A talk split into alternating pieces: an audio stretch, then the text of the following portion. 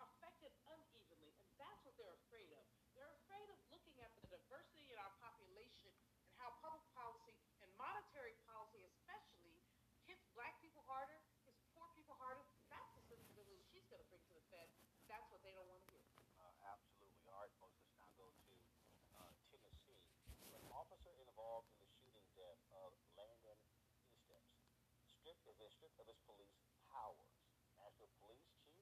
35-year-old veteran Brian Murphy fired the last two shots during the deadly encounter. We showed you this video just the other day, folks.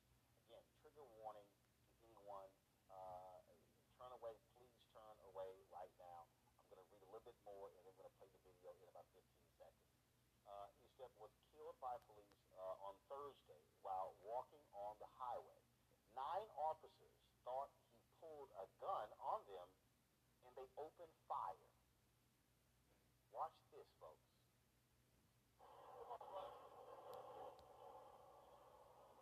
Please, Landon. Please. Landon, Landon. Cease fire! Cease fire! Landon, please.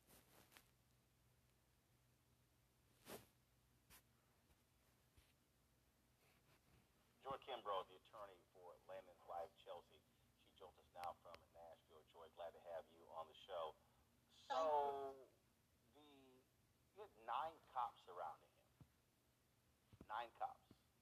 Well, actually, there were more than nine cops out there. There were far more than nine. There were nine that um, shot. So nine fired shots. Right, Um, right. and But there were many, many, many officers out there. And so he reaches, reaches in his pocket. Now, first of all, we, we heard different reports that when they pulled up, did he have box cutters? What was in his hand? Well, what, what's, what's interesting is we have not seen um, we have not seen this alleged box cutter. No one's seen it. You know how normally if there is like a shooting and a gun is recovered, uh, they'll show you or they'll blow up the picture of the gun. We have not seen this box cutter yet. So what? So in the video, he reaches back, pulls something out. What was that? Was it a phone? Was it? No, there was. Um, we, we're not sure what that is, and we've never been able to really get like a good picture, a good view of it. But it was some like thin, silver, metallic like um, object. It was very small. I don't know, maybe compared to a nail clipper or something. Of that sort. But they couldn't ascertain what it was, and then when he pulls it out, their instinct is to shoot to kill. Has anyone explained to you why no one had a taser? Listen, I have no idea why they jumped uh, from zero to 100. I have no clue. And my understanding is they had been out there over 30 minutes. So I don't, you know, here in Nashville, um, we, our Metro Council will give the police department anything they ask for, any amount of money. So uh, recently, they just gave them over three million dollars because they wanted new tasers. Um, they spent over nine million on um, SUVs. They give them anything they want. So this is a well-equipped department. They have tasers, they have guns, they have dogs, they have pepper spray, they have rubber bullets, they have anything you can think of. They have it all. And I just the, the, thing that just is just beyond me uh, is, is this was clearly a man who had some issues. Uh, did he have a history of mental illness? Uh, anything along those lines um, as it relates to uh, his uh, as it relates to um, you know you know his condition? Anything like that? Yes, he does. Uh, my understanding is he was bipolar and schizophrenic. Uh, so he definitely has a history of uh, mental health issues. But even if he had not, I still do not understand how this started as a man, a welfare check is my understanding. A man sitting on a guardrail on the side of the road, not bothering anybody, not obstructing traffic, not doing anything to anyone. I don't know how it went from that to one officer to two officers to three to four to five I mean, it was no less than 20, 25, 30 out there. No, I, I do because because that's exactly what happens. And the problem is when you have a welfare check, a wellness check, uh, and again they were out there more than 30 minutes. It was abundantly clear something was wrong with this man, and so this is why people have been saying you bring in mental health professionals. You do not send out cops whose first instinct is to pull out weapons, and they are trained to shoot kill, not to wound, to shoot to kill. And that and so I'm still sitting here going, okay, if you were out there that long and clearly and we played the audio and we can hear the officer say, Look, man, we don't want to be begging, you know, don't want to do this here. I don't understand why you don't that, that's not where you go, hmm, guns down, hit pull a taser, and even after a certain period of time, and granted you don't know what he's carrying, that's why you also have a taser. And what's more disturbing, that voice you hear negotiating with him, it's our understanding that that was the off-duty officer who pulled up that's in another county. He had his family in a car.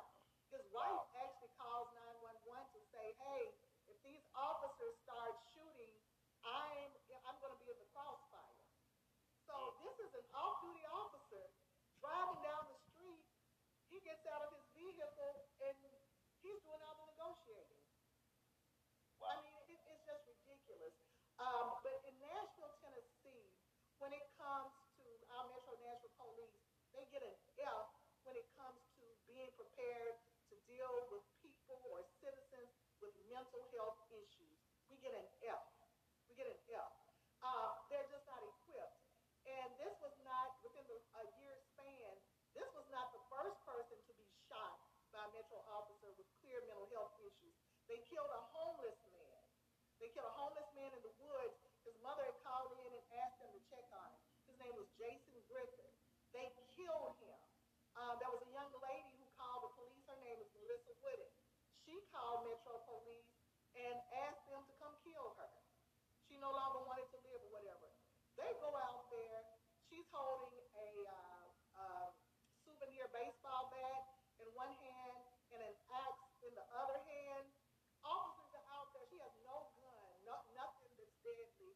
They shoot her. She does not die, but they do. They tase her first and then they shoot her, and now she has a colostomy bag. So I mean, they're just uh, ill-equipped. They're not prepared to deal with people with mental health issues, and it makes no sense because they get every dime they request, every penny they they even think they want, they get. It's approved. Indeed. Uh, Joy, what's next for you and the family? Next, uh, his wife is going to have to have services. He still uh, uh, has not um, been buried. They still haven't had the service. So uh, that's what's next. You know, this is still we're still in the initial stages. Uh, it's very hard on her. They were only married. They got married May 21st. They haven't even been married a year. He has a teenage son that he leaves behind. Um, so I guess just arrangements, those arrangements, uh, what's next. But we do want officers held accountable here. We want Yep. officers held accountable. They've already decommissioned one, and the one they decommissioned, decommissioned is the one, you hear them say stop, ceasefire, whatever. He's the one that even though, uh, Mr. Eastep is on the ground, clearly on the ground, no threat, he continues to shoot. That's him, Brian Murphy. So uh, he's been decommissioned. So I, I expect that there will be some type of criminal investigation as far as he's concerned. But there needs to be an investigation as to all officers out there that day. It was like a firing squad. They executed that man, that mentally ill man. They executed him. Um, and, and I just hope this isn't one that gets swept under the rug because it's, it's uh, bound to happen again and again and again.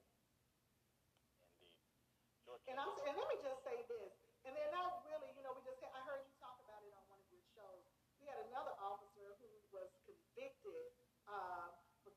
Daniel Hambrick. Now, the grand jury indicted him on first degree murder. However, some deal was made, and uh, the judge, Judge Monte Watkins, uh, allowed him to uh, be sentenced to three years, which he will only have to serve a year and a half of that. But um, we really aren't holding these uh, these officers accountable here in Nashville. Um, it is certainly uh, a uh, sad story. Joy, we appreciate it. Thank you very much for joining us uh, on Rolling. Thank you, thank you, Ron. Uh, all right, folks. Um, a Georgia DA asked for FBI security after Donald Trump held a rally in Conroe, Texas. During his speech on Saturday, Trump railed against prosecutors investigating him, including Fulton County DA Fani Willis. Her office uh, is looking into Trump's interference in the 2020 presidential elections there in Georgia. Trump urged his supporters to hold massive protests if anything illegal is discovered that he did. Listen to this idiot. If these radical, vicious, racist prosecutors do anything wrong or illegal, I hope we are going to have in this country the biggest protest we have ever had in Washington, D.C., in New York, in Atlanta, and elsewhere because our country our elections are corrupt. They're corrupt. New York Attorney General Letitia James and the Manhattan DA are also investigating Donald Trump's businesses. Willis wrote a letter to the FBI office in Atlanta asking for a risk assessment of buildings surrounding her office and the courthouse, uh, the building where a grand jury will be seated to investigate election interference. This, Jeff, right here, uh, shows you how evil, how sick and demented uh, this idiot is. He ha- has no regard uh, for life, has no regard for anyone else, uh, and frankly cannot be trusted at all. Uh, I hope these folks hurry the hell up and indict this thug.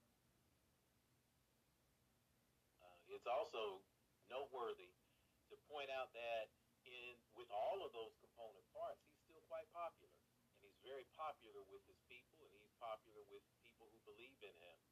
Uh, I talked about one of the first. This was a couple of months back when I came on here. I talked about the difference between belief and fact. And if you can convince somebody to believe in something, in some noun, in some person, place, thing, or idea, they don't care what the facts are. So Trump is speaking loudly to his true believers. Uh, they're not interested in the rule of law. Uh, they're not interested in fairness, justice, and equality. They're not interested in equity. They're only interested in Trump. And they're interested in what he is promising to give to them, even though he never, ever delivers. He is speaking and using coded language that is working for him. It works for him. If you'll note, every time you listen to him speak, I'm going to give you a little tip to listen to him for. Listen to how he describes the country and listen to what he stresses. Our country, our election. He's talking about white men, our America. Make our country great again. It's direct coded language. It used to be coded language. Now it's just shop talk with the homeboys. So now he's saying, I am going to do whatever I want to do in this space as long as I have you behind me. People will give money. They will show up at the rallies. They will turn their hate into activism. We have to be mindful that while, yes, he is shameless, while, yes, he is corrupt, while, yes, he is unqualified, he knows exactly who he's talking to. He knows how to push their buttons. He knows how to rally them. He knows how to charm them and to mobilize them. And that is why Donald Trump is still dangerous. This is why we have to make sure that we don't sit back on our laurels and just allow this to go unchecked. Um, Julian. You know, the orange orangutan is, uh, I don't curse on your program, so I won't call his name. Orange orangutan is at his uh, highlight of stupidity, cupidity, ignorance, and arrogance. But the fact is that these prosecutors, who are well within their rights in their jobs that they were elected to, are being treated to horrible, uh, just horrible treatment. And let's be clear in terms of what Jeff said. He's not going after white men. He's going after women. He's going after black women. He said horrible things about Letitia James. He said horrible things about this sister here in Georgia. What he's basically doing is going after those who are perceived as other. So he's attempting to set up a tableau where it's white men and everybody else. And there are white men who are, uh, I can't even say that on the air. I can't say what I think of them on the air. Uh, live, you know what, you know what. Um, but th- they are so threatened by the notion that they're going to be scrutinized. They're willing even to put their own mothers, daughters, sisters, and wives under the bus when these women are raising questions about what he is doing. He needs to not only be locked up, they need to put a, a straight jacket on him and tase his behind for 45 minutes or so before they put him up under the jail because he's basically imperiling the life, liberty of just about everybody. It is disgusting. When you hear him, it's disgusting. Put a muzzle on his mouth or a sanitary napkin, for that matter. That would really freak him out. Macongo, uh, these folks, they still listen to him, his rant and his ravings. And again, we saw what happened on January 6th. Uh, he can move these folks to violence. Uh, D.A. Willis is absolutely smart to do this. Oh, absolutely. And, and he called at that rally for large, the largest protest that America has ever seen as it relates to any actions that the, these women's offices may take. So we could be talking about something greater than January 6th. I think we also, you know, uh, Brother Jeff was talking about paying attention to the words that, that he uses. Let's also remember, let's listen closely as well. When he goes after people like Liz Cheney and Kinzinger and all of these other types of guys, he may call these guys are not patriots or traitors and so on and so forth, but he never used the word racist. Never used that mm-hmm. word until talking about these two black women. So if everything that he said in that rally, the most dangerous word that he can throw out to that audience is that word racist. These women not only need protection in their offices and for their staff, they need round the clock protection. We've seen what has happened across these countries in these school boards and this fake, you know, critical race theory argument and what these people will do over mask policies all of this other type of stuff. Imagine what these folks will do to hear that two black women are coming after their lead. This is no joke. And these two sisters need to invest in private security in addition to all of the FBI stuff.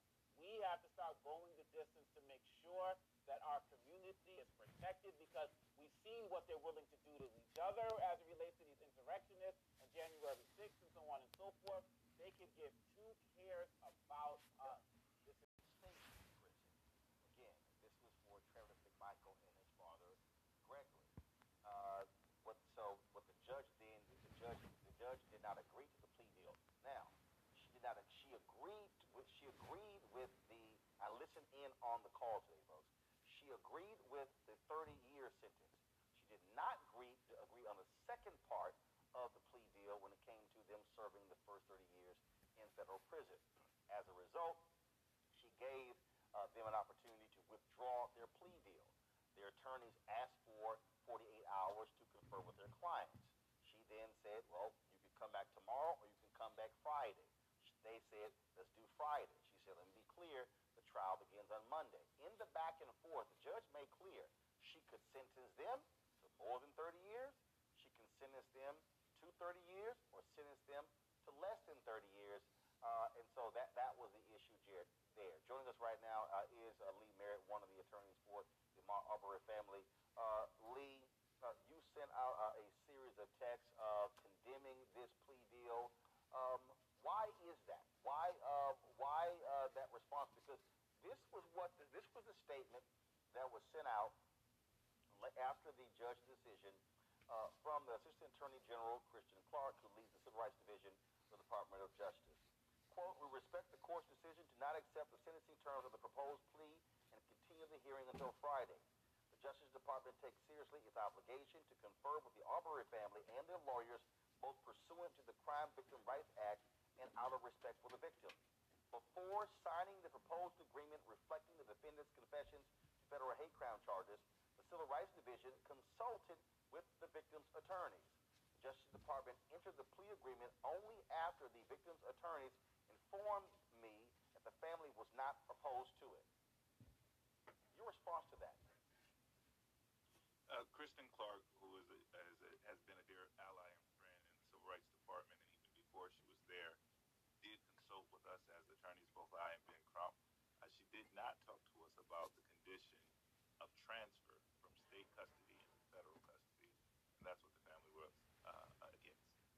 So what? So what is the issue there? Because if they go to federal prison for 30 years, they're in prison. They're not getting out.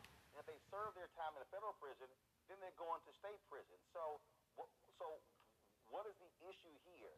Them serving it in a Georgia state prison, prison versus a federal prison? Well, as Kristen Clarke will tell you, the uh, Department of Justice is currently suing the state of Georgia because of the condition of their prisons. They're overcrowded, they have less funding, and comparatively, the federal prison would represent a lighter sentence, certainly so to the family. The family is convinced of that. And so they are not interested in any plea deal that makes that sentence primary. When you say a lighter sentence, what does that mean? How is it lighter if the time, they're not getting less time in federal prison? No, so what I said was if you consider the condition of the state prisons in Georgia, uh, the the fact that they're overcrowded, the fact that they're underfunded, the fact that they, that safety would be an issue for these men. This is something that the family wanted to consider when and and obviously these men think that the sentence will be lighter because they're fighting desperately to get transferred to federal prison. Okay, I'm, I'm, I'm, I'm still trying to understand this. Okay. So is the family saying because Georgia prisons are overcrowded, underfunded, uh, and they're in horrible shape, they want to see them there? That's correct. Okay, so that's why we keep saying lighter sentence. That's really what you're talking about there. Um, and so uh, now, here's the other piece here. They are appealing on the state grounds. Was a part of this federal plea deal, they are admitting to the crime.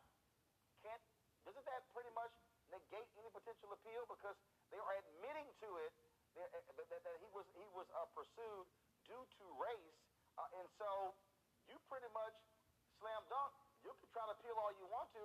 You ain't getting out because you're going to have this federal uh, sheet of paper where, where, where they have stated that they pursued him and killed him based upon his race. Of the uh, confession that where they admit to certain aspects of the crime. Now, mind you, uh, uh, mens rea or the, the belief that uh, that they chased after the, uh, Ahmaud because of his race is not a factor in the crimes that they were convicted of at the state level. However, any confession is going to make uh, an appeal more difficult. So yeah, that would be one benefit to the uh, to the plea.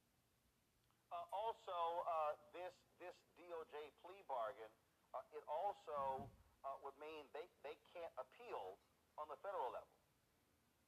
Right, they waived their right to appeal as a part of the plea agreement. They could not uh, appeal the plea agreement they, that they would have entered today.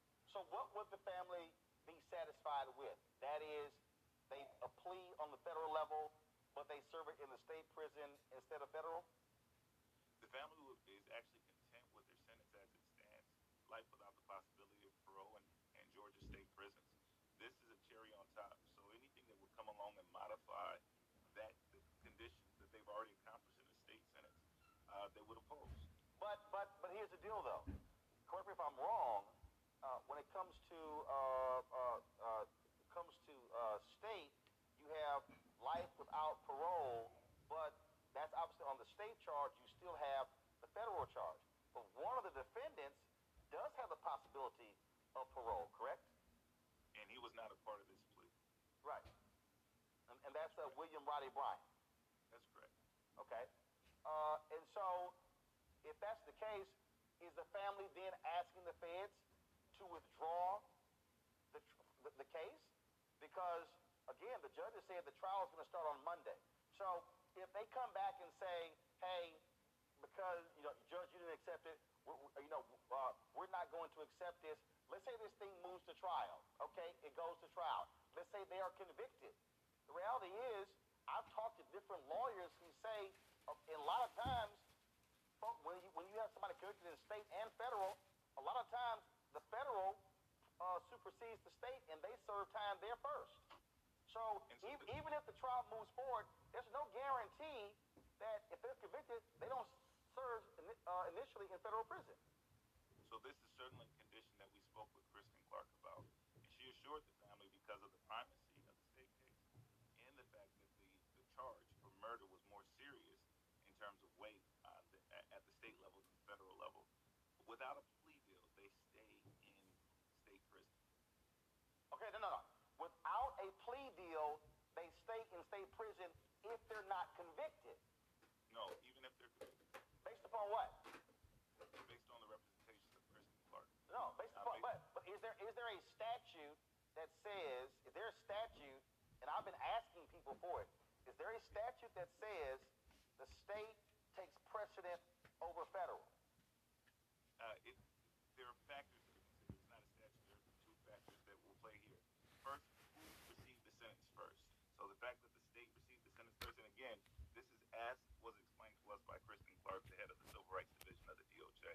Uh, so the fact that, that they received the sentence in the state first uh, uh, makes it more likely that they will first serve out the uh, the state sentence. And then in addition to the seriousness of the charge, here kidnapping versus murder, murder is the more serious charge. It's the sentence that they would play out first. I want to bring in Glenn Ivey, former federal prosecutor, uh, in here. Uh, and Glenn, I, I want to ask you that because, again, I, I, I see y'all sitting here, people saying, oh, this is confusing. And, and I need people who are watching, some of y'all, right, okay, Roland, move on. No, I'm not going to move on because too many people out here utterly confused by what's going on because a bunch of y'all not lawyers and you don't understand what's happening in the criminal justice system. So I've been watching people all day, all pissed off about about about the plea deal. Some saying, "Well, I don't understand why the family is, is acting this way because you don't understand what's going on here." And so that's why we're having the conversation. Now, Glenn, ex- ex- explain to us how does this thing work? You got a state conviction, but now you got a federal trial that's supposed to start on Monday. Well, what does anybody supersede someone? I mean, how, who works that out? Yeah, I mean, typically the way that would work is you would do a, uh, a plea agreement that encompassed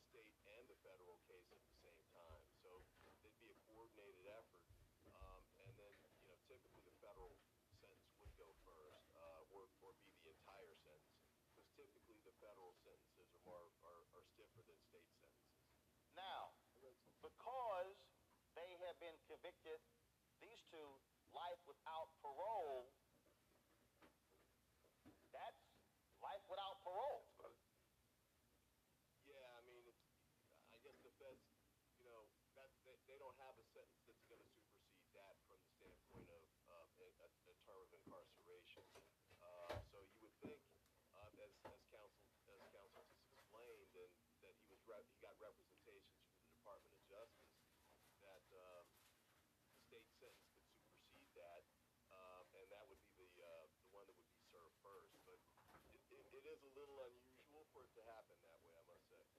Saying in most cases, like in many cases, federal is served first.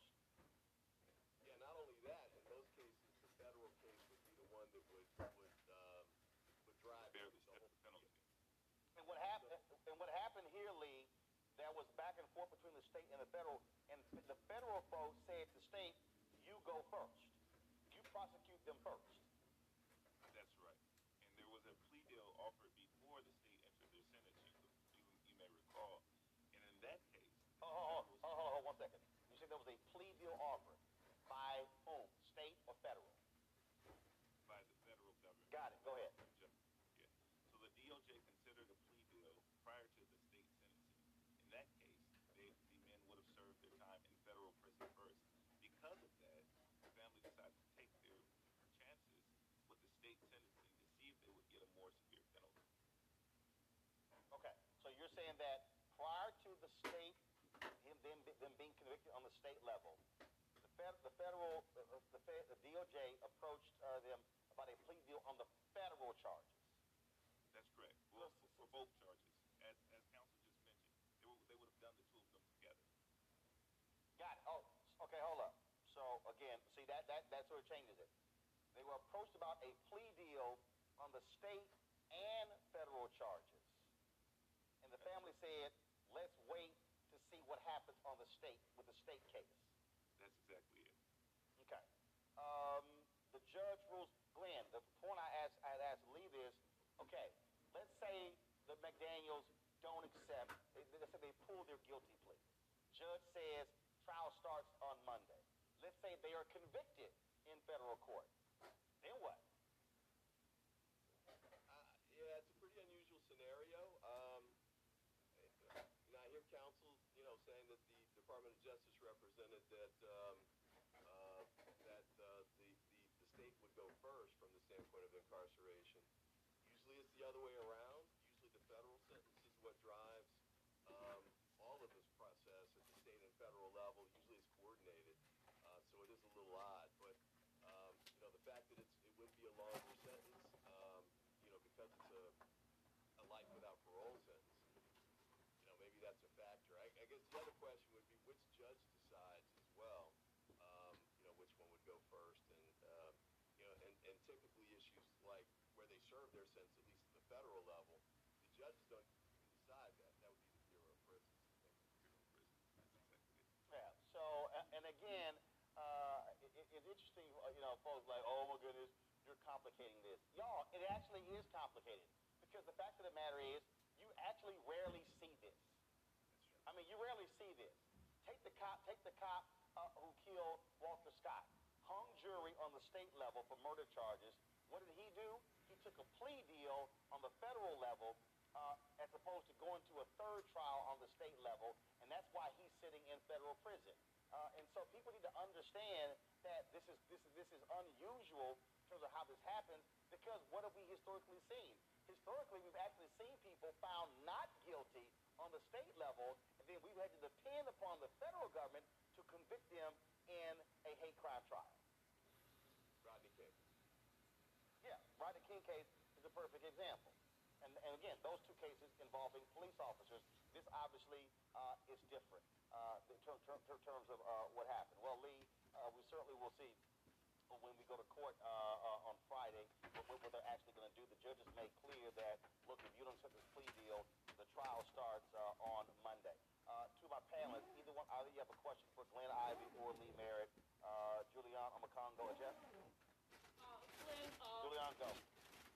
Um, well, what I'm curious about in terms of this, uh, I love what the family is saying, and it makes him go to the worst prison that he can get, the worst prison they can go to. Uh, is there any, um, litigation? I mean, can judges or others say, we want to give them a break? I, I'm just concerned about how this comes out. Well, if you mean at the federal level, typically no, because they're violent offenders. So, you know, at, at at the federal level, you have, you know, they call them club feds. They're still jails, but um, they're certainly not what you see at the state level from the standpoint of accommodations and the like. But you also have the Mexican, you know, jail, jails here too, where, you know, the Unabomber is held and the Al Qaeda suspects are held, and um, you know that crowd too and that's 23 hours solitary confinement day after day. In fact, human, ri- human rights violations have been raised about that particular prison in Colorado. So, uh, I, I, you know, the family has a right to, to push for what it wants, and they're probably right that the state, if, if I'm hearing counsel right, sounds like the situation in, in Georgia jails is, is especially bad.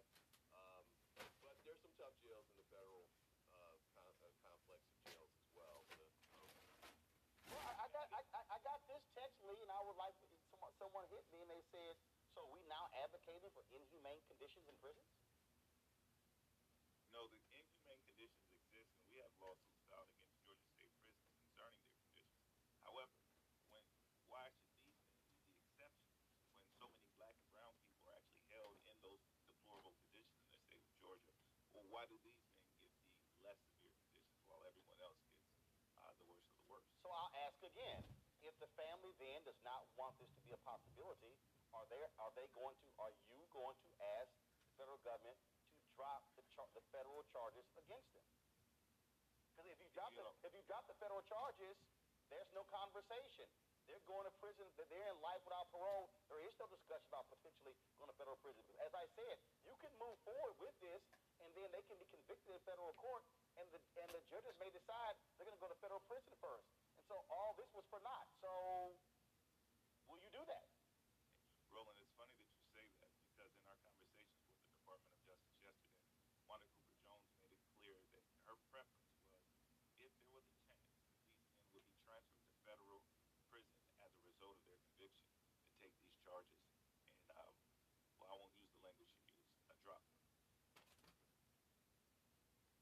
If that's up to the that's up to the federal uh, officials to decide whether they actually uh, drop a case. That's correct. Um, Jeff. Yeah, there are uh, several issues here. I want to say thanks to Attorney Merritt and Attorney Ivey for really getting into the weeds with this issue. And like Brother Roland said, there are people out here who do not understand the complexities and the layers when it comes particularly to sentencing. We talk about the state system versus the federal system. Um, some of those differences come into play, including the quality of management, uh, the the size of the prison system itself. The federal prison, I think, uh, there are about 100 and uh, 100 or about 122, 123 federal prisons, whereas there are over 1,700 state prisons, and they tend to be poorly run. Is this issue about and this plea agreement that was rejected by Judge uh, Wood? Is this more about preferred imprisonment for these guys? They want to take their chances at the federal level as opposed to the horrendous conditions in Georgia. Yeah, it certainly comes down to the conditions of confinement. And in Wanda's statement to the court, she repeatedly referenced the conditions of confinement is what she was hoping uh, to maintain. She wanted them, these men to serve their time where her son was murdered, where she raised her son, where she paid her taxes in the Georgia State prisons. And if there's a problem with the Georgia State prisons from a humanitarian standpoint, fix the prison. Glenn, any comment? Well, you know, I think it's it's certainly a challenge. Uh, you know, what's going on in prisons across the country, and this is true at federal prisons too. COVID is a challenge at the federal level. You have a lot of jails or, or prisons. Uh, Washington D.C. actually faced some challenges with with their, their jail as well. And I filed uh, requests to get uh, prisoners out of jail early because of these conditions at the federal level. So it's a challenge that I think we need to keep our eye on. I understand the the family has a unique concern here, but but the challenge of the condition of our prisons is we've got to keep our eye on that ball because they're inhumane. People don't get a chance to get the types of training and, uh, and, and education that they could uh, benefit from. So when they come out from a reentry standpoint, they've maximized the chance to, to really be productive citizens. But in the case of these two, they're not coming out. And if they do go to federal prison first, uh, when they finish federal, and they're still alive, they're going to state prison. Uh, if if they go to federal prison first. Omekongo. Final question. First of all, thank you both for your tireless work on behalf of the community. Question that I have is that if they were willing to sign something admitting that they targeted Arbery because he was black, is there some possibility where some types of hate crime charges can also be added to whatever they're dealing with, just so this another message can be sent as it relates to that area as well? Well, actually, so that's what this plea bargain would be. So they would be the, the plea bargain. They would they would be plea bargaining to pleading guilty to federal hate crime charges. Right now, they are they've already been indicted and charged with uh, violating uh, his civil rights, federal hate crimes. There, are multitude of this. So they will be pleading guilty to those charges. And so today, uh, the, what the judge, what excuse me, what the uh, what the assistant U.S. attorney said uh, in case in the courtroom, she said it was important for the purpose of the public to get this to get this guilty plea to get find them on these hate crime charges. Uh, Lee, your thoughts?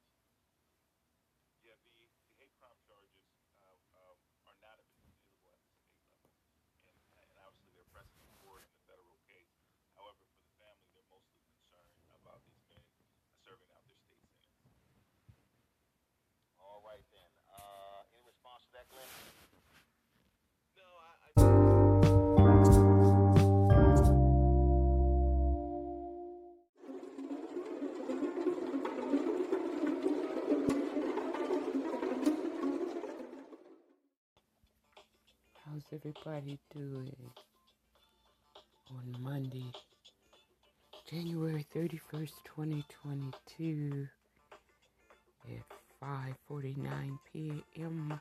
Pacific Standard Time.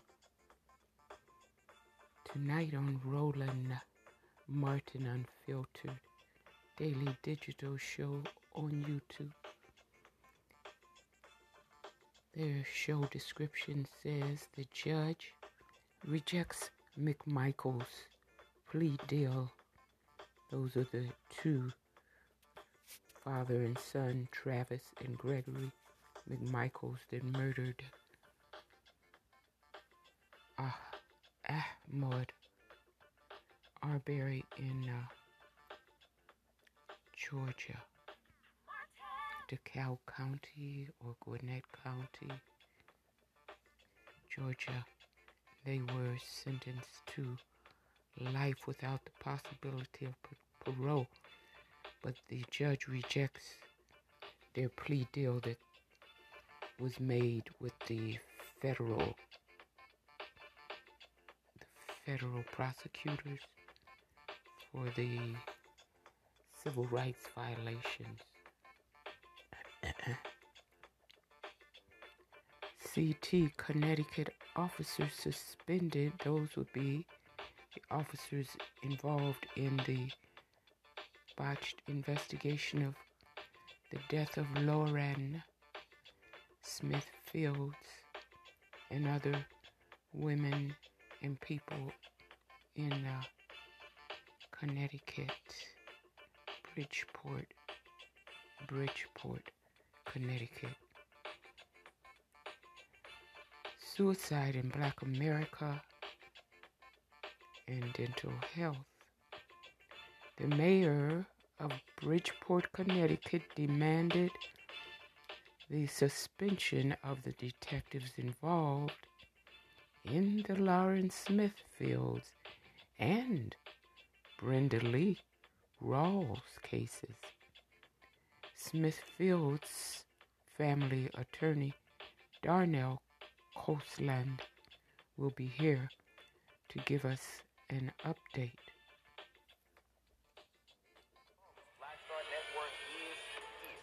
The Tennessee officer who fired the last two shots into the body of Landon Eastep has been stripped of his police powers.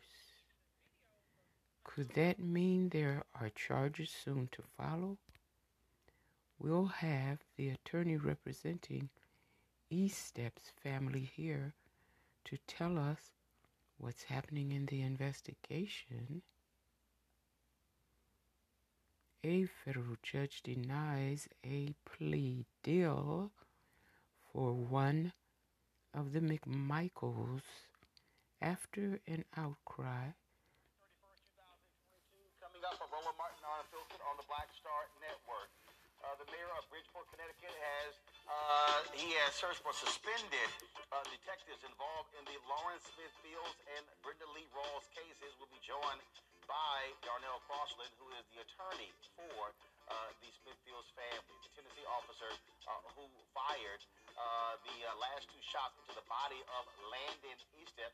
Well, folks, he has been stripped of his police powers. Could that mean there are charges on the way? We'll talk to uh, the attorney who is representing Eastep's family here uh, regarding the investigation. A federal judge denies a plea deal for, for the McMichaels, of course, the, the father and son uh, who murdered Ahmaud Arbery. We're going to explain to you what the outcry was about from the family, but also the legal understanding of that plea deal. Talking with uh, family attorney Lee Merritt. Suicide in the black community, folks, is on the rise. Tonight we have a mental health care expert, Troy Beyer, provide solutions for those who think there is no way out but to end it all. Plus, several HBCUs having the target of bomb threats again. We'll tell you about that. Uh, and also, Georgia prosecutors asking for protection after a perceived threat from Donald Trump and his supporters. President Joe Biden's nominee for the Federal Reserve Board, Lisa Cook, is being bombarded with racist and sexist attacks. And did you know people of color have, uh, first of all, poor overall oral health. That's right. Our Fit Live segment, we'll talk about how to make sure your mouth is all, always taken care of. Folks, it's time to bring the funk. Roland Martin Unfiltered, the Black Star Network. Let's go.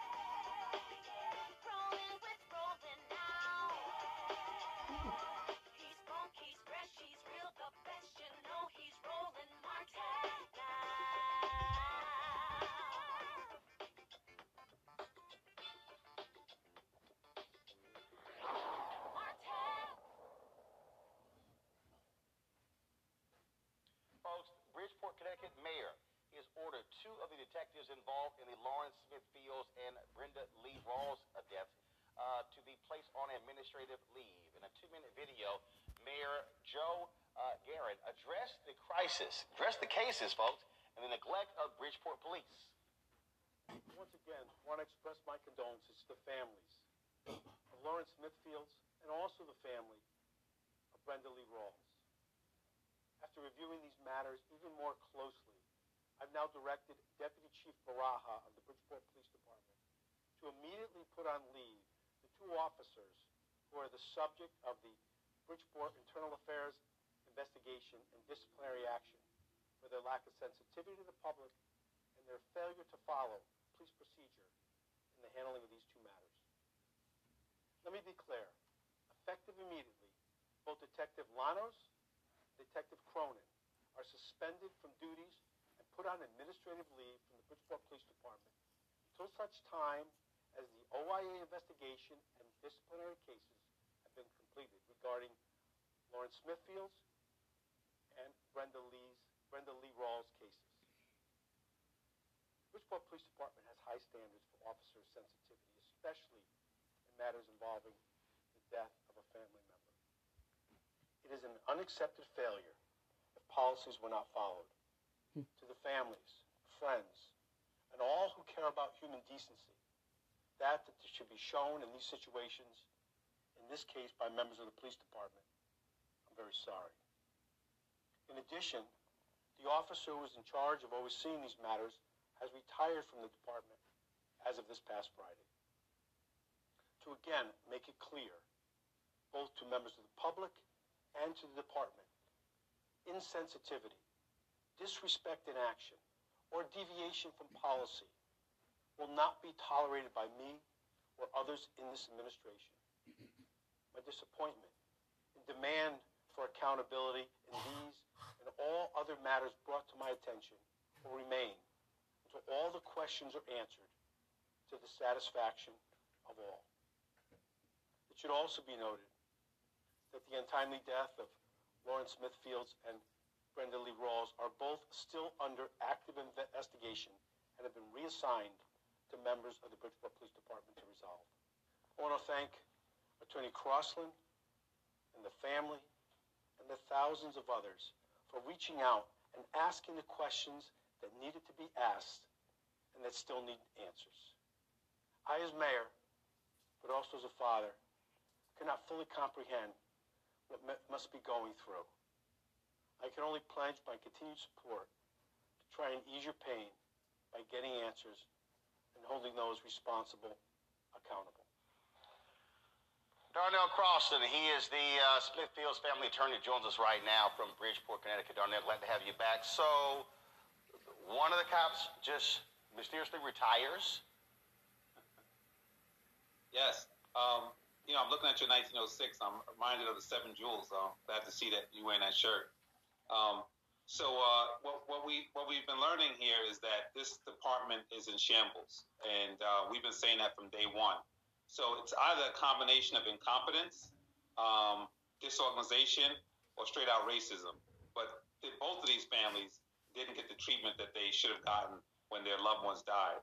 And my office has since been retained to handle the Brenda Lee Rawls family case as well.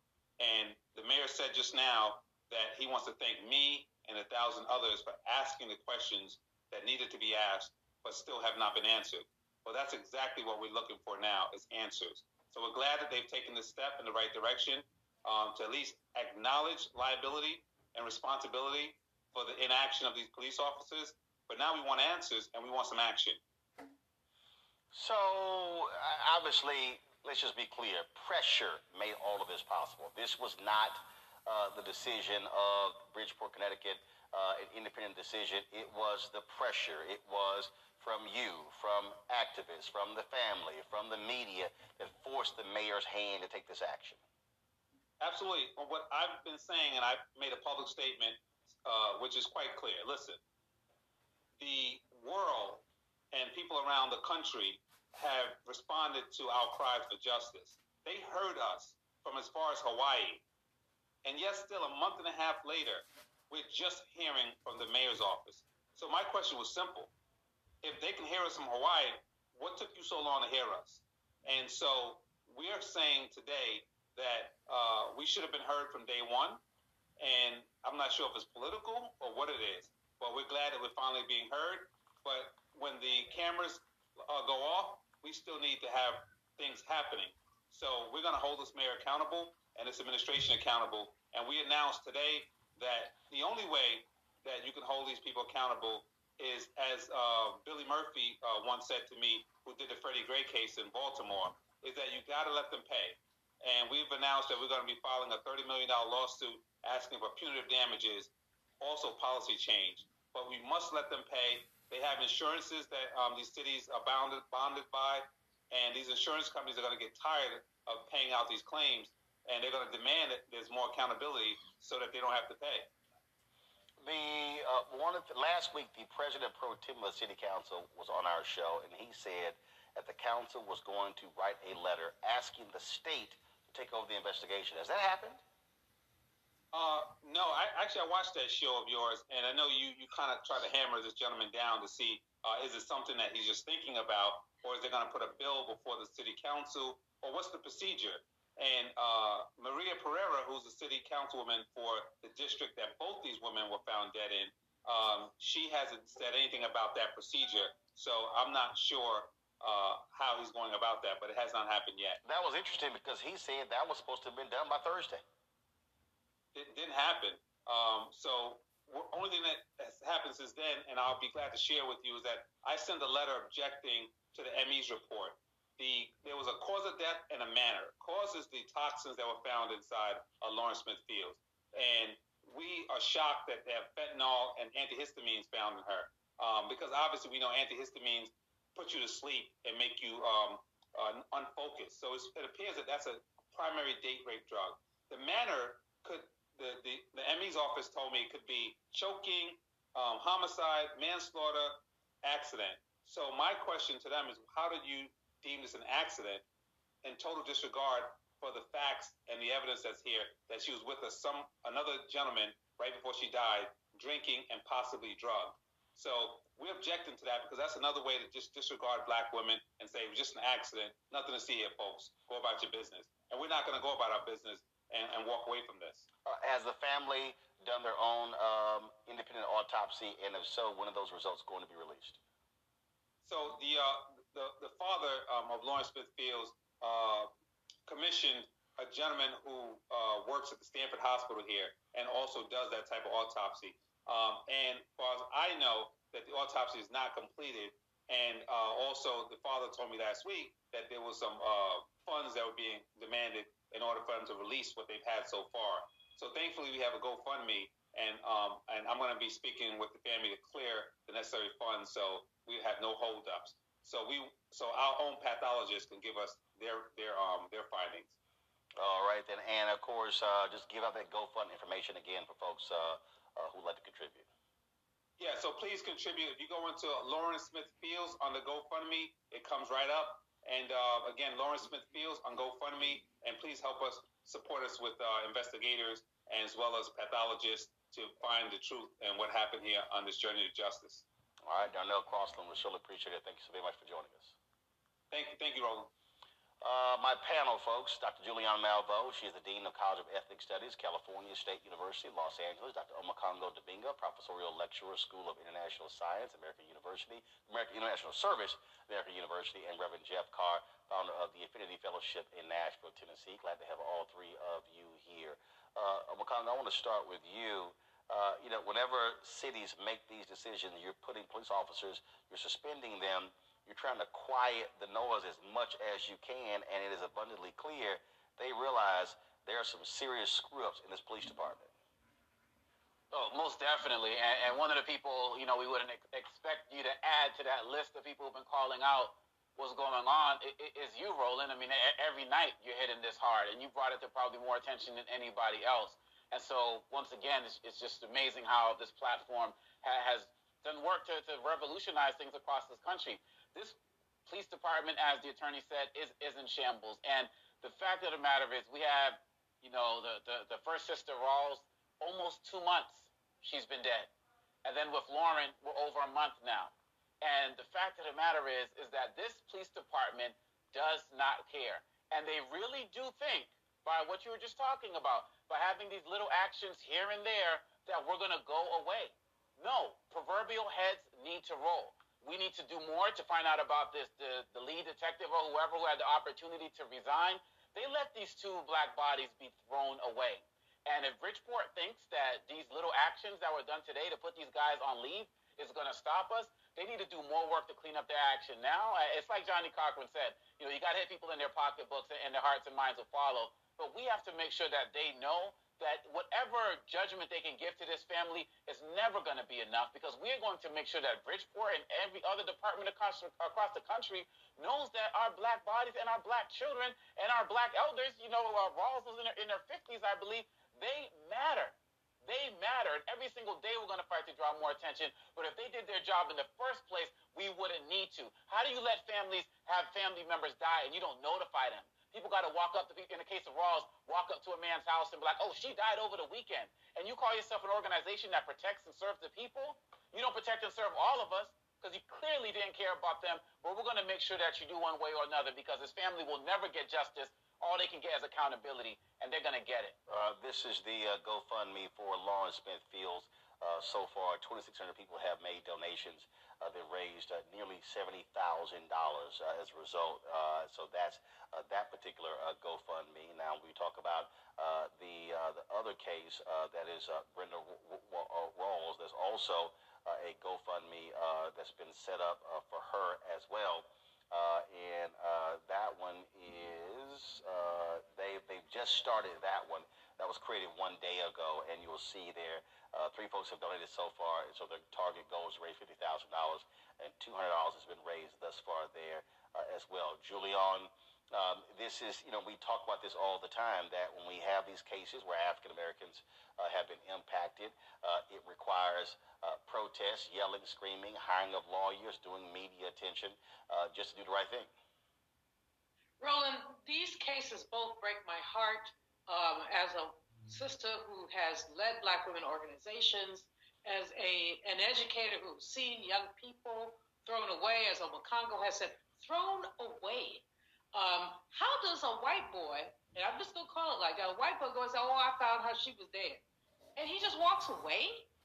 What the, you know, what is that? I mean, I don't even understand it. But the fact is that people are contributing, people are fighting, people are unwilling to let these lives be tossed. And even as we talk about these lives, what we have to talk about is how many lives have not been investigated?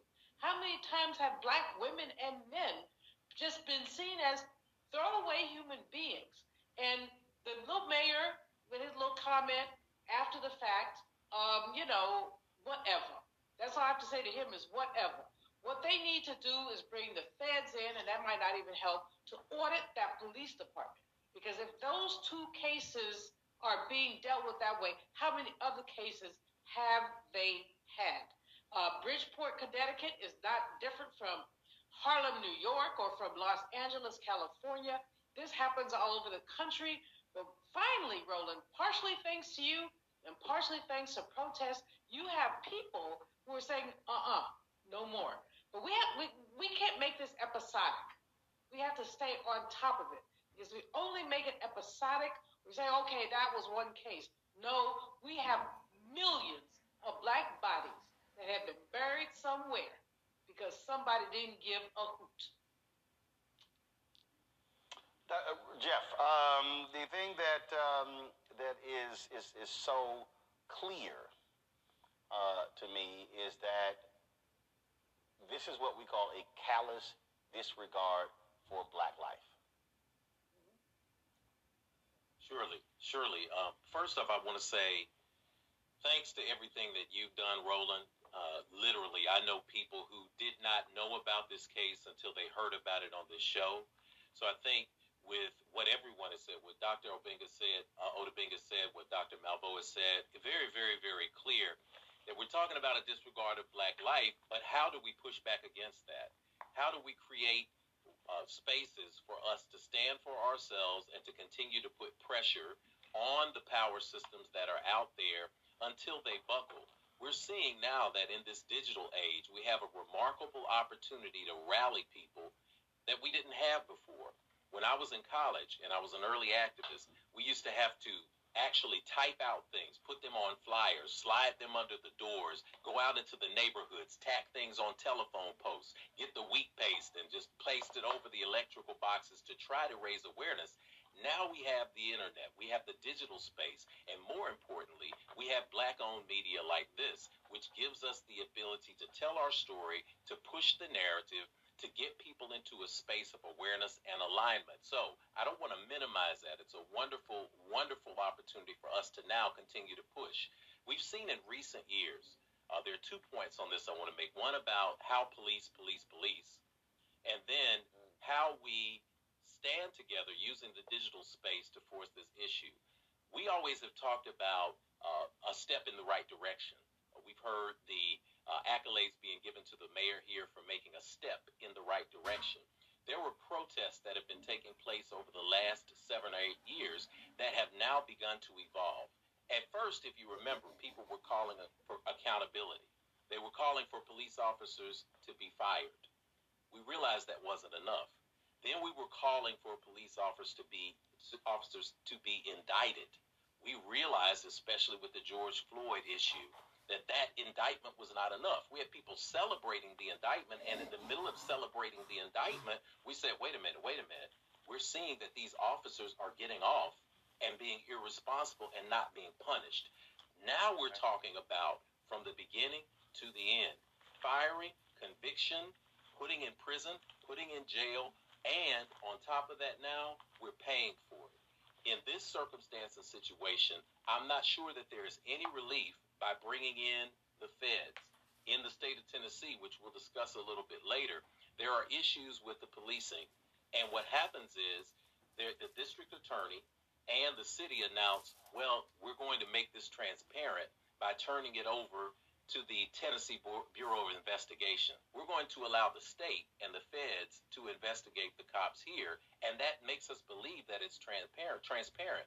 But as long as there is a code of blue alluding to something Dr. Malveaux pointed out, we can't fully trust that the code of blue is going to indict and convict itself. So hitting them in the pocket, coming together around GoFundMe, we now have no excuse for being able to support each other across the board. And as the attorney, Attorney Crossland said, Brother Crossland said, we now have an opportunity to stand for ourselves, support ourselves, and push this until we hit them in the pocket. Uh, absolutely. And so, folks, we're going to continue uh, focusing on this case. When new details arise, we certainly uh, will be right there giving you an update on exactly what's going on. All right, folks, I got to go to a break. When we come back, uh, our daily black and missing update uh, for you as well. Plus, uh, we'll talk about uh, a variety of other cases later in the show. We'll talk about what took place today in Georgia for two of the men who were convicted in the death of Ahmaud Arbery. The family was not happy at all with a proposed Department of Justice uh, plea deal. We'll tell you what the judge has decided, but also break down exactly what that plea deal was all about. Folks, you're watching Roland Martin Unfiltered right here on the Black Star Network.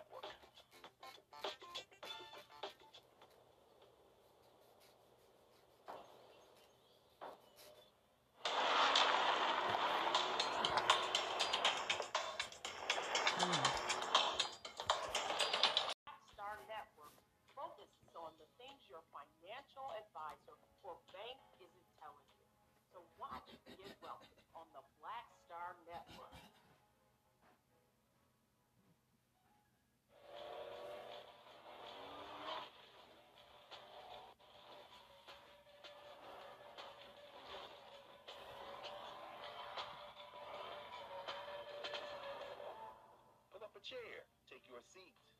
The Black Tape with me, Dr. Greg Carr, here on the Black Star.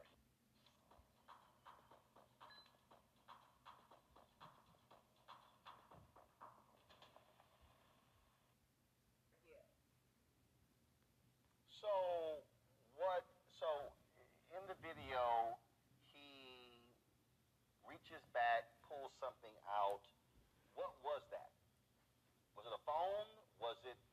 No, there was. Um, we, we're not sure what that is, and we've never been able to really get like a good picture, a good view of it, but it was some like thin, silver, metallic like um, object. It was very small. I don't know, maybe compared to a nail clipper or something. It's something of that sort. But they couldn't ascertain what it was, and then when he pulls it out, their instinct is to shoot to kill. Has anyone explained to you why no one had a taser? Listen, I have no idea why they jumped uh, from zero to 100. I have no clue. And my understanding is they had been out there over 30 minutes. So I don't, you know, here in Nashville, um, we, our Metro Council will give the police department anything they ask for, any amount of money. So uh, recently, they just gave them over three million dollars because they wanted new tasers. Um, they spent over 9 million on um, SUVs. They give them anything they want. So this is a well-equipped department. They have tasers, they have guns, they have dogs, they have pepper spray, they have rubber bullets, they have anything you can think of. They have it all. And I just uh, the the thing that just is just beyond me uh, is is this was clearly a man who had some issues. Uh, did he have a history of mental illness? Uh, anything along those lines um, as it relates to uh, his uh, as it relates to um, you know you know his condition? Anything like that? Yes, he does. Uh, my understanding is he was bipolar and schizophrenic. Uh, so he definitely has a history of uh, mental health issues. But even if he had not, I still do not understand how this started as a man, a welfare check, is my understanding. A man sitting on a guardrail on the side of the road, not bothering anybody, not obstructing traffic, not doing anything to anyone. I don't know how it went from that to one officer to two officers to three to four to five to, I mean, it was no less than 20, 25, 30 out there. No, I, I do because because that's exactly what happens. And the problem is when you have a welfare check, a wellness check, uh, and again they were out there more than 30 minutes. It was abundantly clear something was wrong with this man, and so this is why people have been saying you bring in mental health professionals. Do not send out cops whose first instinct is to pull out weapons and they are trained to shoot to kill, not to wound, to shoot to kill. And that and so I'm still sitting here going, okay, if you were out there that long and clearly and we played the audio and we can hear the officer say, look, man, we don't want to be begging, you know, don't want to do this here. I don't understand why you don't that, that's not where you go, hmm, guns down, hit pull a taser, and even after a certain period of time, and granted you don't know what he's carrying, that's why you also have a taser. And what's more disturbing, that voice you hear negotiating with him, it's our understanding that that was the off-duty officer who pulled up that's in another county. He had his family in a car. His wife actually calls 911 to say, hey, if these officers start shooting, I'm, I'm going to be in the crossfire. So this is an off-duty officer driving down the street. He gets out of his vehicle and he's doing all the negotiating. Wow. I mean, it, it's just ridiculous. Um, but in Nashville, Tennessee, when it comes to our Metro Nashville Police, they get an F when it comes to being prepared to deal with people or citizens with mental health issues. We get an F. We get an F. Uh, they're just not. And this was not within the, a year span. This was not the first person to be shot by a Metro officer with clear mental health issues. They killed a homeless man. They killed a homeless man in the woods. His mother had called in and asked them to check on him. His name was Jason Griffin. They killed him. Um, there was a young lady who called the police. Her name is Melissa Wooden. She called Metro Police and asked them to come kill her. She no longer wanted to live or whatever. They go out there. She's holding a uh, souvenir baseball bat in one hand and an axe in the other hand. Officers are out there. She has no gun, no, nothing that's deadly. They shoot her. She does not die, but they do. They tase her first, and then they shoot her, and now she has a colostomy bag. So I mean, they're just uh, ill-equipped. They're not prepared to deal with people with mental health issues, and it makes no sense because they get every dime they request, every penny they they even think they want, they get. It's approved. Indeed. Uh, Joy, what's next for, for you and the family? Next, uh, his wife is going to have to have services. He still uh, uh, has not um, been buried. They still haven't had the service. So uh, that's what's next. You know, this is still we're still in the initial stages. Uh, it's very hard on her. They were only married. They got married May 21st. They haven't even been married a year. He has a teenage son that he leaves behind. Um, so I guess just arrangements. Those arrangements. Uh, what's next? But we do want officers held accountable here. We want Yep. officers held accountable. They've already decommissioned one, and the one they decommissioned decommissioned is the one you hear them say stop, ceasefire, whatever. He's the one that even though uh, Mr. Eastep is on the ground, clearly on the ground, no threat, he continues to shoot. Mm. That's him, Brian Murphy. So uh, he's been decommissioned. So I, I, I, I expect that there will be some type of criminal investigation as far as he's concerned. But there needs to be an investigation as to all officers out there that day. It was like a firing squad. They executed that man, that mentally ill man. They executed him. Um, and, and I just hope this isn't one that gets swept under the rug because it's, it's uh, bound to happen again and again and again. Indeed. And I'm and let me just say this. And they're not really, you know, we just I heard you talk about it on one of your shows. We had another officer who was convicted uh, killing Daniel Hambrick. Now the grand jury indicted him on first degree murder. However, some deal was made, and um, the judge, Judge Monte Watkins, uh, allowed him to uh, be sentenced to three years, which he will only have to serve a year and a half of that. But um, we really aren't holding these these officers accountable here in Nashville. Um, it is certainly uh, a uh, sad story. Joy, we appreciate it. Thank you very much for joining us uh, on Roland. Thank you, thank you, Roland. Uh, all right, folks. Um, a Georgia DA asked for FBI security after Donald Trump held a rally in Conroe, Texas. During his speech on Saturday, Trump railed against prosecutors investigating him, including Fulton County DA Fani Willis. Her office uh, is looking into Trump's interference in the 2020 presidential elections there in Georgia. Trump urged his supporters to hold massive protests if anything illegal is discovered that he did. Listen to this idiot.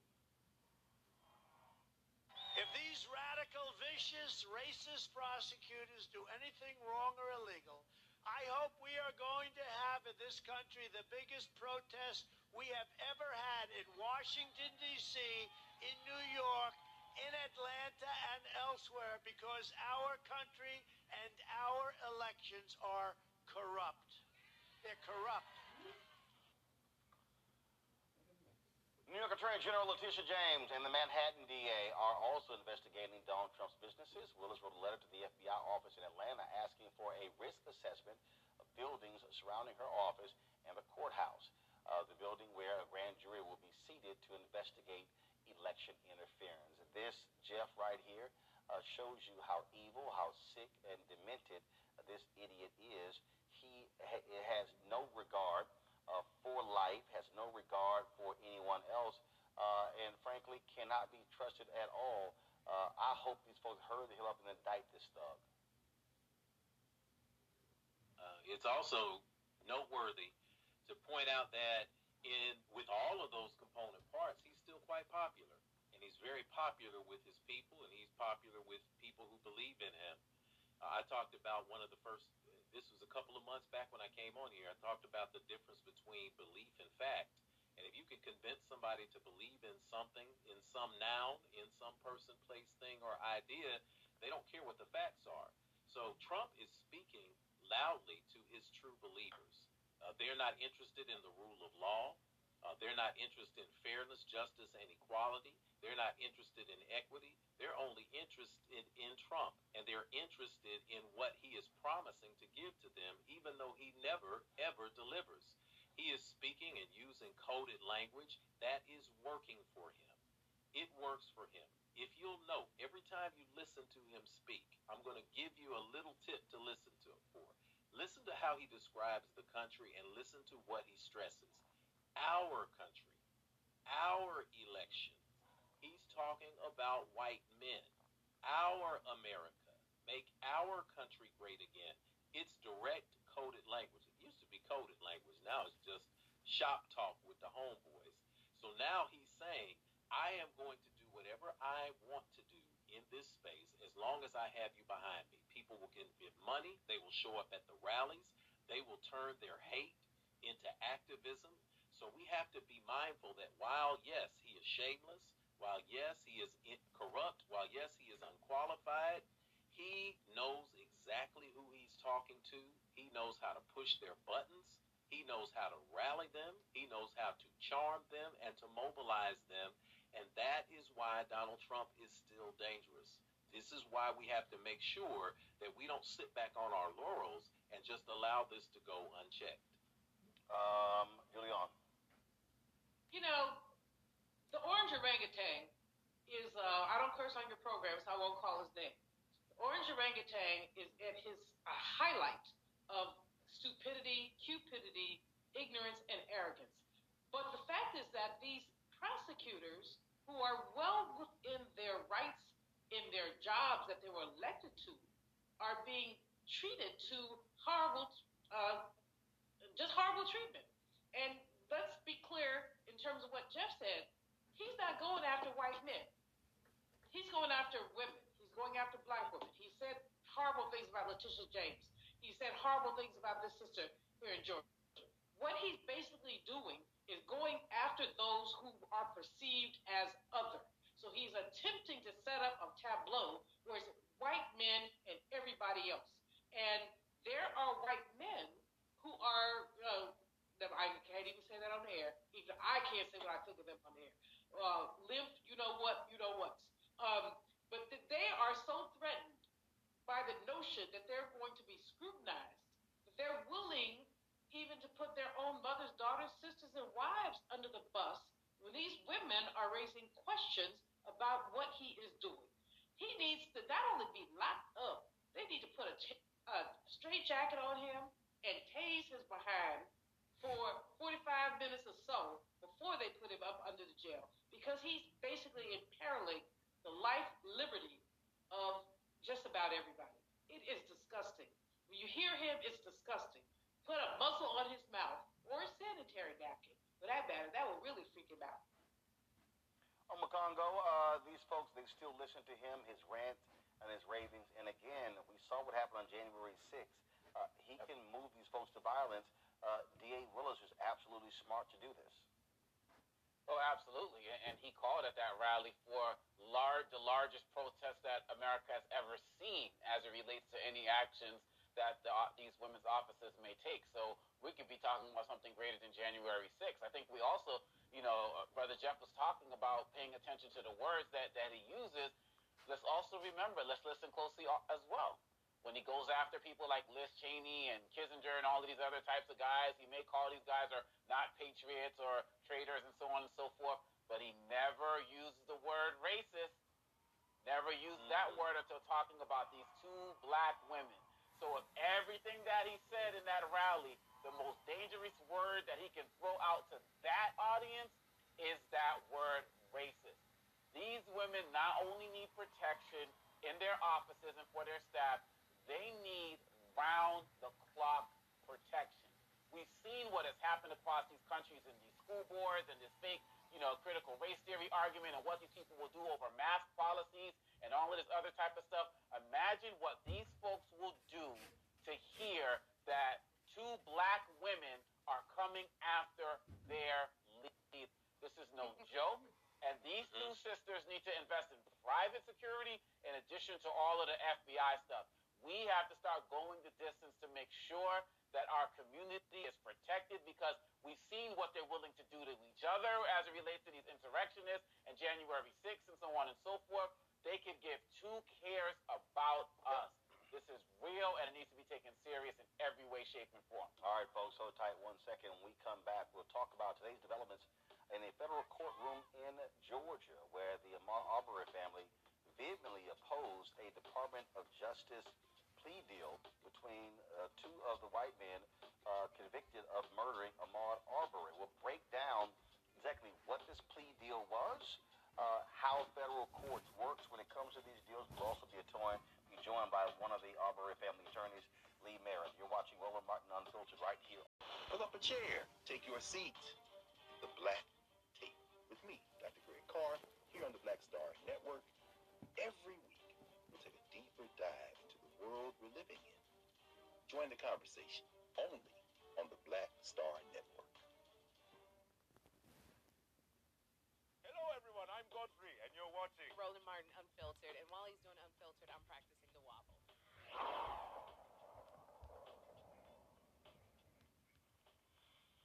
All right, folks. Uh, today in Georgia, a pretrial hearing took place for two of the white men who were convicted in state court of killing Ahmaud Arbery.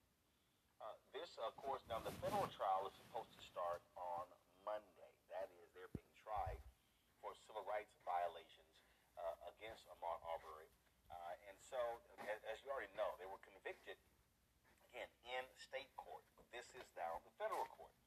Well, the issue today dealt with a Department of Justice uh, plea deal that was uh, worked out uh, between uh, them as well as the two defendants. Now, uh, this is the plea deal right here. In this p- particular plea deal, they would be sent. They would get 30 years in federal prison. But in addition to them uh, getting 30 years in federal prison, as part of the plea deal, uh, they also would confess to the actual crime that they chased Ahmaud Arbery down because of his race. Now, in this plea deal, they also would waive any federal appeal as well. This would ensure they will be incarcerated regardless of the outcome of any of their state appeals. Now, uh, this set off uh, the family of Ahmaud Arbery. They were not happy with this deal because, based upon this deal, uh, they would serve 30, the first 30 years in a federal prison, and after 30 years, if they are still alive, they would then be transferred to a state prison. Again, this was for Travis McMichael and his father, Gregory. Uh, what, so what the judge then, the judge, the judge did not agree to the plea deal. Now, she did not. She agreed. With, she agreed with the. I listened in on the call today, folks. She agreed with the 30-year sentence. She did not agree agree on the second part of the plea deal when it came to them serving the first 30 years in federal prison. As a result, she gave uh, them an opportunity to withdraw their plea deal. Their attorneys asked for 48 hours to confer with their clients. She then said, well, you can come back tomorrow or you can come back Friday. They said, let's do Friday. She said, let me be clear, the trial begins on Monday. In the back and forth, the judge made clear she could sentence them to more than 30 years. She can sentence them to 30 years or sentence them to less than 30 years. Uh, and so that, that was the issue, Jared, there. Joining us right now uh, is uh, Lee Merritt, one of the attorneys for the Ahmaud Arbery family. Uh, Lee, uh, you sent out uh, a series of texts condemning this plea deal. Um, why is that? Why why that response? Because this was what the, this was the statement that was sent out after the judge's decision uh, from the Assistant Attorney General Kristen Clarke, who leads the Civil Rights Division of the Department of Justice. Quote, we respect the court's decision to not accept the sentencing terms of the proposed plea and continue the hearing until Friday. The Justice Department takes seriously its obligation to confer with the Arbery family and their lawyers, both pursuant to the Crime Victim Rights Act and out of respect for the victim. Before signing the proposed agreement reflecting the defendant's confessions to federal hate crime charges, the Civil Rights Division consulted with the victim's attorneys. The Justice Department entered the plea agreement only after the victim's attorneys informed me that the family was not opposed to it. Your response to that? Uh, Kristen Clarke, who is a, is a, has been a dear ally and friend in the Civil Rights Department, and even before she was there, did consult with us as attorneys, both I and Ben Crump. Uh, she did not talk to us about the condition of transfer from state custody into federal custody, and that's what the family was uh, against. So what? So what is the issue there? Because if they go to federal prison for 30 years, they're in prison. They're not getting out. And if they serve their time in a federal prison, then they're going to state prison. So, so what is the issue here? Them serving it in a Georgia state prison, prison versus a federal prison? Well, as Kristen Clarke will tell you, the uh, Department of Justice is currently suing the state of Georgia because of the condition of their prisons.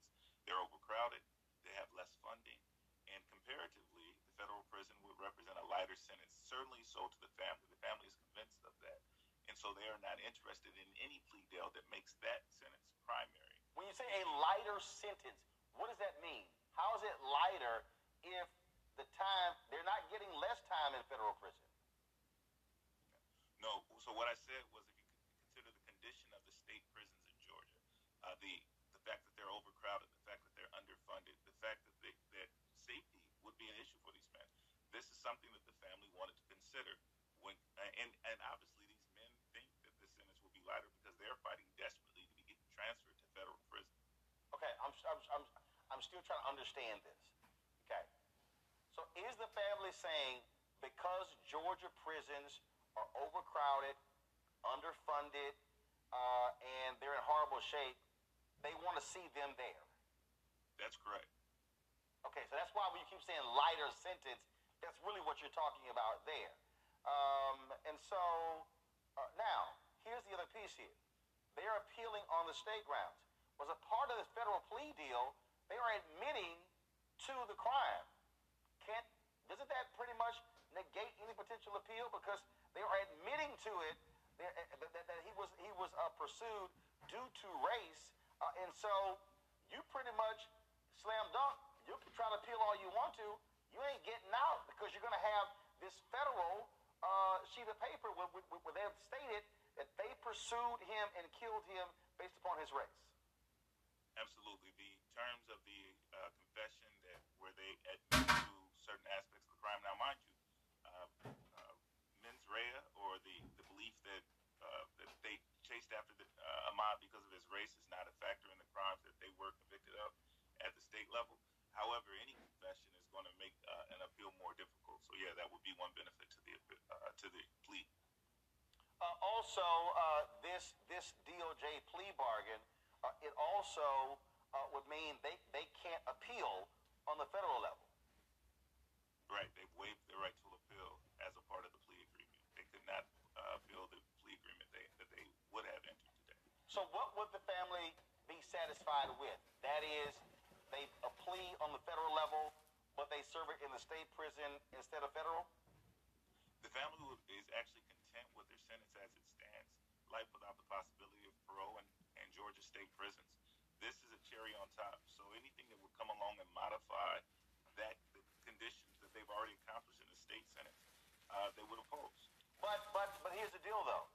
Correct me if I'm wrong. Uh, when it comes to uh, uh, uh comes to uh, state, you have life without parole, but that's obviously on the state charge. You still have the federal charge. But one of the defendants does have the possibility of parole, correct? And he was not a part of this plea. Right. And, and that's uh, William Roddie Bryant. That's correct. Okay. Uh, and so, if that's the case, is the family then asking the feds to withdraw the, the, the case? Because, again, the judge has said the trial is going to start on Monday. So, if they come back and say, hey, because, you know, judge, you didn't accept it, we're, you know, uh, we're not going to accept this. Let's say this thing moves to trial, okay? It goes to trial. Let's say they are convicted. The reality is, I've talked to different lawyers who say, uh, in a lot of times, when you, when you have somebody convicted in state and federal, a lot of times the federal uh, supersedes the state and they serve time there first. So even, even if the trial moves forward, there's no guarantee that if they're convicted, they don't serve ini- uh, initially in federal prison. So this is certainly a condition that we spoke with Kristen Clarke about, and she assured the family because of the primacy of the state case and the fact that the, the charge for murder was more serious in terms of weight uh, th- at, at the state level than the federal level. Without a plea deal, they stay in state prison. Okay, no, no, no. Without a plea deal, they stay in state prison if they're not convicted. No, even if they're convicted, Based upon what?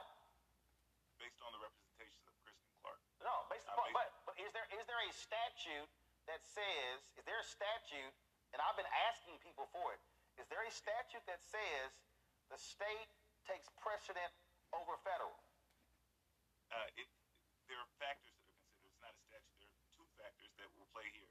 First, who received the sentence first? So the fact that the state received the sentence first, and again, this is as was explained to us by Kristen Clarke, the head of the Civil Rights Division of the DOJ. Uh, so the fact that, that they received the st- sentence in the state first uh, uh, makes it more likely that they will first serve out the uh, the state sentence. And then, in addition to the seriousness of the charge, here kidnapping versus murder, murder is the more serious charge. It's the sentence that they would play out first. I want to bring in Glenn Ivey, former federal prosecutor, uh, in here. Uh, Glenn, I, I want to ask you that because, again, I, I, I see y'all sitting here, people saying, oh, this is confusing. And, and I need people who are watching. Some of y'all like, okay, Roland, move on. No, I'm not going to move on because too many people out here utterly confused by what's going on because a bunch of y'all not lawyers and you don't understand what's happening in the criminal justice system. So I've been watching people all day, all pissed off about the, about about the plea deal. Some saying, "Well, I don't understand why the family is, is acting this way because you don't understand what's going on here." And so that's why we're having the conversation. Now, Glenn, ex- ex- explain to us how does this thing work? You got a state conviction, but now you got a federal trial that's supposed to start on Monday. Well, what does anybody supersede someone? I mean, mm-hmm. how, who works that out? Yeah, I mean, typically the way that would work is you would do a, a, a plea agreement that encompassed the state and the federal case at the same time. So there'd be a coordinated effort, um, and then you know typically the federal sentence would go first, uh, or or be the entire sentence, because typically the federal sentences are more are, are stiffer than state sentences. Now, because they have been convicted, these two, life without parole, that's life without parole. Yeah, I mean, it's. I guess the feds, you know, that they, they don't have a sentence that's going to supersede that from the standpoint of uh, a, a, term of incarceration. Um, so you would think, uh, as as counsel as counsel just explained, and that he was re- he got representations from the Department of Justice that um, the state sentence could supersede that, um, and that would be the uh, the one that would be served first. But it, it, it is a little unusual for it to happen that way, I must say. So you're saying in most cases, like in many cases, federal is served first. Yeah, not only that, in most cases, the federal case would be the one that would would um, would drive Bear the the whole penalty. And what happened? And what happened here, Lee? There was back and forth between the state and the federal, and the federal folks said to state, "You go first. You prosecute them first. That's right. And there was a plea deal offered before the state entered their sentence. You could, you you may recall, and in that case, the Hold, hold, federal- hold, hold, hold one second. You said there was a plea deal offered by whom? State or federal? by the federal government. Got it. Go ahead. Yeah. So the DOJ considered a plea deal prior to the state sentencing. In that case, they, the men would have served their time in federal prison first. Because of that, the family decided to take their chances with the state sentencing to see if they would get a more severe penalty. Okay. So you're saying that prior to the state, him them, them being convicted on the state level, the, fed, the federal, uh, the, fed, the DOJ approached uh, them about a plea deal on the federal charges. That's correct. Well, for, for both charges, as as counsel just mentioned, they would they would have done the two of them together. Got it. Oh, okay. Hold up. So again, see that that that sort of changes it. They were approached about a plea deal on the state and federal charges, family said, "Let's wait to see what happens on the state with the state case." That's exactly it. Okay. Um, the judge rules, Glenn, the point I asked, I had asked Lee this, okay, let's say the McDaniels don't accept, they, let's say they pull their guilty plea. Judge says trial starts on Monday. Let's say they are convicted in federal court. Then what? Uh, yeah, it's a pretty unusual scenario. Um, I- you know, I hear counsel, you know, saying that the Department of Justice represented that um, uh, that uh, the, the the state would go first from the standpoint of incarceration. Usually, it's the other way around. Usually, the federal sentence is what drives um, all of this process at the state and federal level. Usually, it's coordinated, uh, so it is a little odd, but. Um, you know, the fact that it's it would be a longer sentence, um, you know, because it's a a life without parole sentence. You know, maybe that's a factor. I, I guess the other question would be which judge decides as well.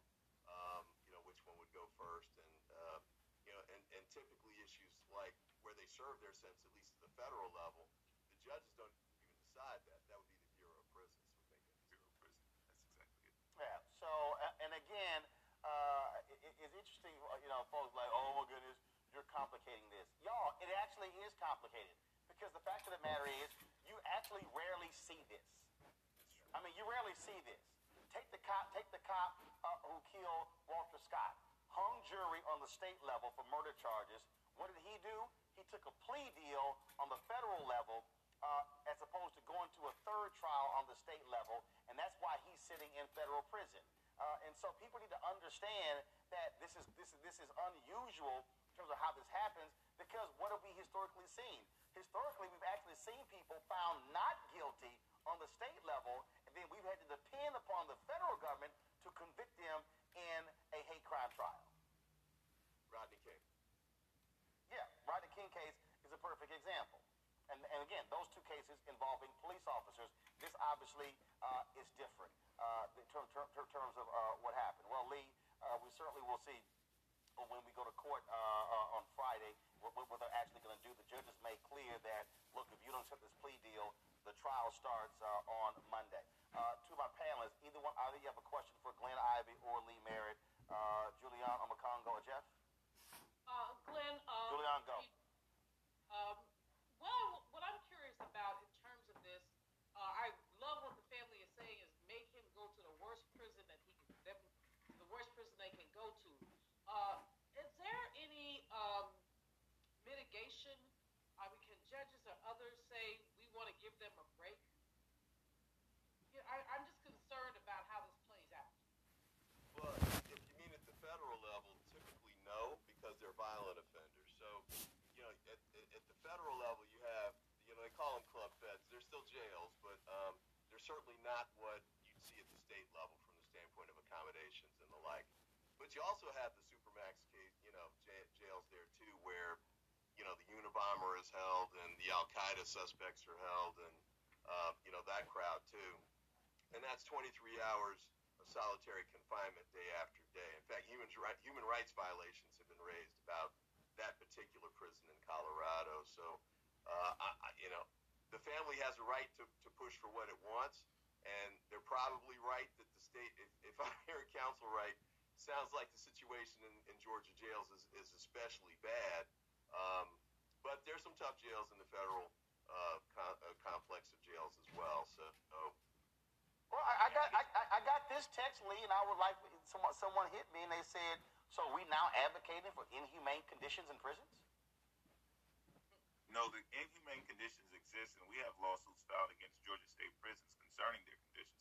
However, when why should these men be the exception when so many black and brown people are actually held in those deplorable conditions in the state of Georgia? Or why do these men get the less severe conditions while everyone else gets uh, the worst of the worst? So I'll ask again: If the family then does not want this to be a possibility, are they are they going to are you going to ask the federal government to drop the char- the federal charges against them? Because if you drop You the, know- if you drop the federal charges, there's no conversation. They're going to prison. They're in life without parole. There is no discussion about potentially going to federal prison. Because as I said, you can move forward with this, and then they can be convicted in federal court, and the and the judges may decide they're going to go to federal prison first. And so all this was for naught. So will you do that? Roland, it's funny that you say that because in our conversations with the Department of Justice yesterday, Wanda Cooper Jones made it clear that her preference was if there was a chance that these men would be transferred to federal prison as a result of their conviction, then take these charges. And, um, well, I won't use the language she used, I dropped them. But that's up to the that's up to the federal uh, officials to decide whether they actually drop a case. That's correct. Um, Jeff. Yeah, there are uh, several issues here. I want to say thanks to Attorney Merritt and Attorney Ivey for really getting into the weeds with this issue. And like Brother Roland said, there are people out here who do not understand the complexities and the layers when it comes particularly to sentencing. When you talk about the state system versus the federal system, uh, some of those differences come into play, including the quality of management, uh, the the size of the prison system itself. The federal prison, I think, uh, there are about 100 and uh, 100 or about 122, 123 federal prisons, whereas there are over 1,700 state prisons, and they tend to be poorly run. Is this issue about, and this plea agreement that was rejected by Judge uh, Wood, is this more about preferred imprisonment for these guys? They want to take their chances at the federal level as opposed to the horrendous conditions in Georgia. Yeah, it certainly comes down to the conditions of confinement.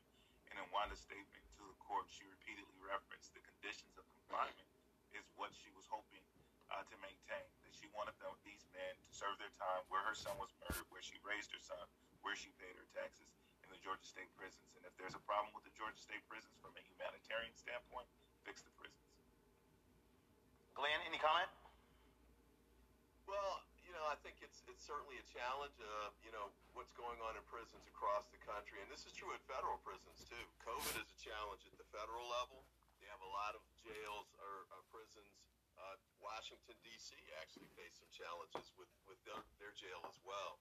And I filed uh, requests to get uh, prisoners out of jail early because of these conditions at the federal level. So it's a challenge that I think we need to keep our eye on. I understand the the family has a unique concern here, but but the challenge of the condition of our prisons, we've got to keep our eye on that ball because they're inhumane. People don't get a chance to get the types of training and and, and education that they could uh, benefit from. So when they come out from a reentry standpoint, they've maximized the chance to, to really be productive citizens again. But in the case of these two, they're not coming out. And if they do go to federal prison first, um, when they finish federal and they're still alive, they're going to state prison. Uh, if if they go to federal prison first. Omekongo, final question.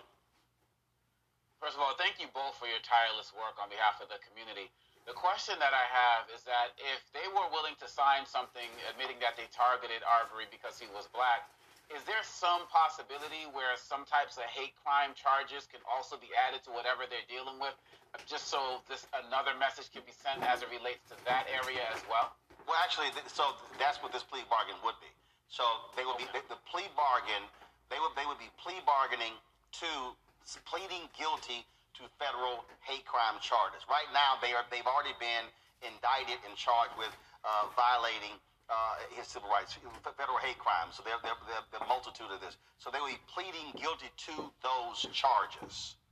And so today, uh, the, what the judge, what, excuse me, what the uh, what the assistant U.S. attorney said uh, in case, in the courtroom, she said it was important for the purpose of the public to get this to get this guilty plea to get find them uh, uh, convicted on these hate crime charges. Uh, Lee, your thoughts?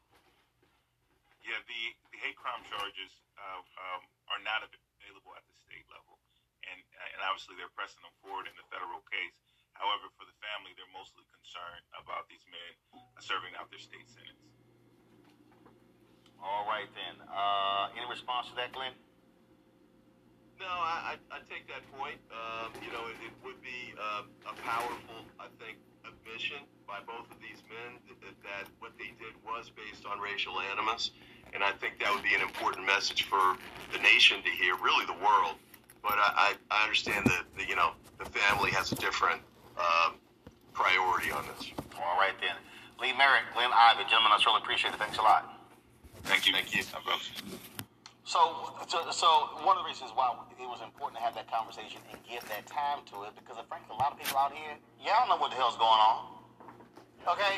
Here's the deal for everybody out here who's whining. I see y'all in the chat room whining and running your mouths. Today's hearing, you couldn't record it. We couldn't air it. So, unlike the state trial where you got to actually see for yourselves what was being discussed, federal cases aren't allowed. They don't allow that. They did allow a phone line to be available for those, of us to listen in to hear the proceedings uh, and then be able to report it. And so it's way too many people. I, I, I saw stuff all all day today. I saw people, oh, oh, the DOJ is trash. Uh, uh, Kristen Clarke, what kind of black woman are you? Okay, this is the same black woman who was the was the leading the law committee for civil rights uh, uh, uh, under law, who was out there fighting civil rights cases. So, folks, the reason we have shows like this, so you can understand the law, so you can understand what's happening here. This is a very unique case that we're that we're dealing with here that rarely ever happens. And so it's too many. And, and let me say, I mean, let's be real clear. It's way too many black folks out here who are emotional on this whole deal, who are trashing other black folks who want to see them convicted. And so we have actually something that we rarely ever get: justice on the state level and the federal level. Because they've been convicted on the state level, and the plea bargain was to plead guilty on the federal level. And so, versus sitting here yelling and complaining and why we having a conversation is to allow our black legal minds to explain to you what is going on so you understand what is going on and you're not running out here in a fog trying to figure it all out. And so again, the judge gave them till Friday for the McMichaels. Only one of them was in the courtroom today, folks. So that their lawyer said, can we confer with our clients? So, Friday, when they come back to court, they will decide, let the court know whether they have actually accepted the guilty plea. If they withdraw their guilty plea on Friday, the federal hate crimes trial for the McMichaels will begin on Monday in Georgia. And we'll tell you exactly what happens on Friday in this case. Folks, when we come back, a former Miss, Miss uh, former beauty pageant queen committed suicide a couple of weeks after the 26-year-old son of Regina King does the exact same thing. We'll talk with an expert next on what is happening with African Americans and suicide and We'll also later talk with a doctor about your oral health. We talk about mind, body, fitness. We talk about working out, your diet. Mm. But a lot of us have some serious problems in our mouths that could actually hurt us later in life. Folks, you're watching Roland Martin Unfiltered